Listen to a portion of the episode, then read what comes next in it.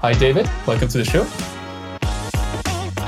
Oh, you definitely have to make a dent. You know, particularly in, in water, it's definitely a, a, a, much more conservative industry. You know, I know a lot of my colleagues in other companies sort of rail a little bit against, you know, how conservative they are. But having spent my entire career working with water professionals, like they're conservative for a reason. You know, we can't just like if we get a shiny new piece of technology, deploy it any given day, because you know what we're doing is a, is a seriously important production, twenty four seven.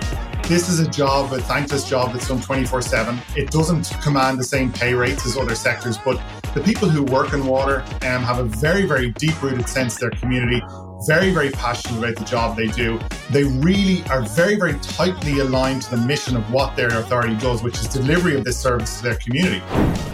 One of our customers, their director of operations, said, as the water sector matures, you know, the job traditionally for operators was to press buttons. And I think what we need to move to is the operator saying, should we press that button? Our vision and what we have in here, there's so much better people out there making so much brilliant hardware in the sector.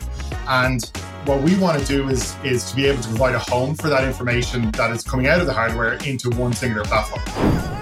For us, we want to be that, that first proper uh, water unicorn. And that's what we're putting all our every waking moments and effort behind. And maintain the trust that our customers have put in us that we are going to be here for the long haul.